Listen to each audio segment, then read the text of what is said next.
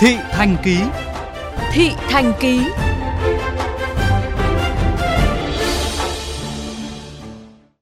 Thưa các bạn, việc thả thiên nga xuống hồ từng gây xôn xao bởi đây là cơ hội cho người dân có thể chiêm ngưỡng loài động vật khá xa lạ này, nhưng cũng đặt nhiều hoài nghi về việc loài vật sống tại vùng có thời tiết lạnh sẽ khó tồn tại được ở nước ta.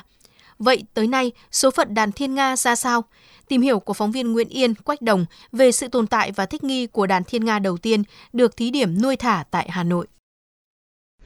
Thưa quý vị và các bạn, thời gian qua, sự xuất hiện của đàn thiên nga tại Hồ Thiền Quang đã tạo được sự chú ý của nhiều người dân Hà Nội. Nhiều người khi đi qua khu vực này thì đều tranh thủ dừng lại để ngắm và chụp ảnh đàn thiên nga bơi lội. Đây cũng là những con thiên nga đầu tiên được thành phố Hà Nội thí điểm nuôi thả nhằm tạo cảnh quan và làm đẹp cho hồ.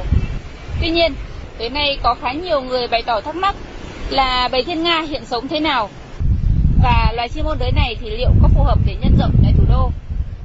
Để trả lời cho thắc mắc này, phóng viên đã có mặt tại Hồ Thiền Quang và được người dân tại đây cho biết.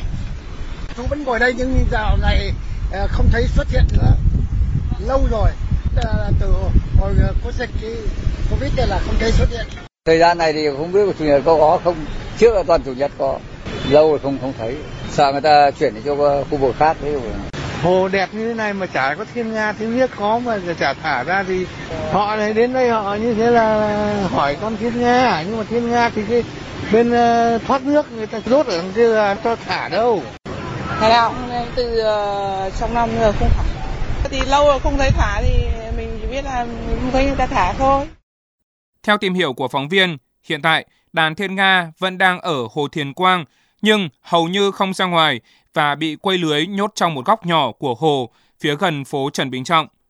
Để biết rõ hơn tình trạng hiện nay của đàn thiên nga, phóng viên đã liên hệ với bà Trần Minh Hiền, giám đốc xí nghiệp quản lý duy trì hồ, công ty thoát nước Hà Nội. Bà Hiền cho biết, sau hơn 3 năm được thả nuôi ở hồ Thiền Quang, đàn thiên nga đã quen với môi trường ở đây và khá thân thiện với con người. Tuy nhiên, từ 12 con thiên nga ban đầu, hiện tại chỉ còn 7 con trên hồ. Lý do được bà Trần Minh Hiền lý giải là do thiên nga chúng phải lưỡi câu ba tiêu của người câu cá.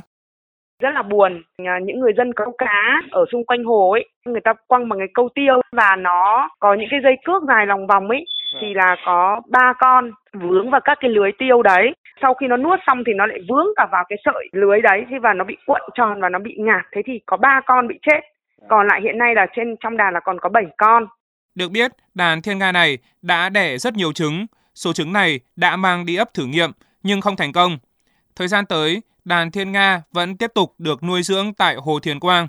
Tuy nhiên, chúng vẫn phải đối mặt với nguy cơ bị thương và gặp nguy hiểm do hoạt động của những người câu cá.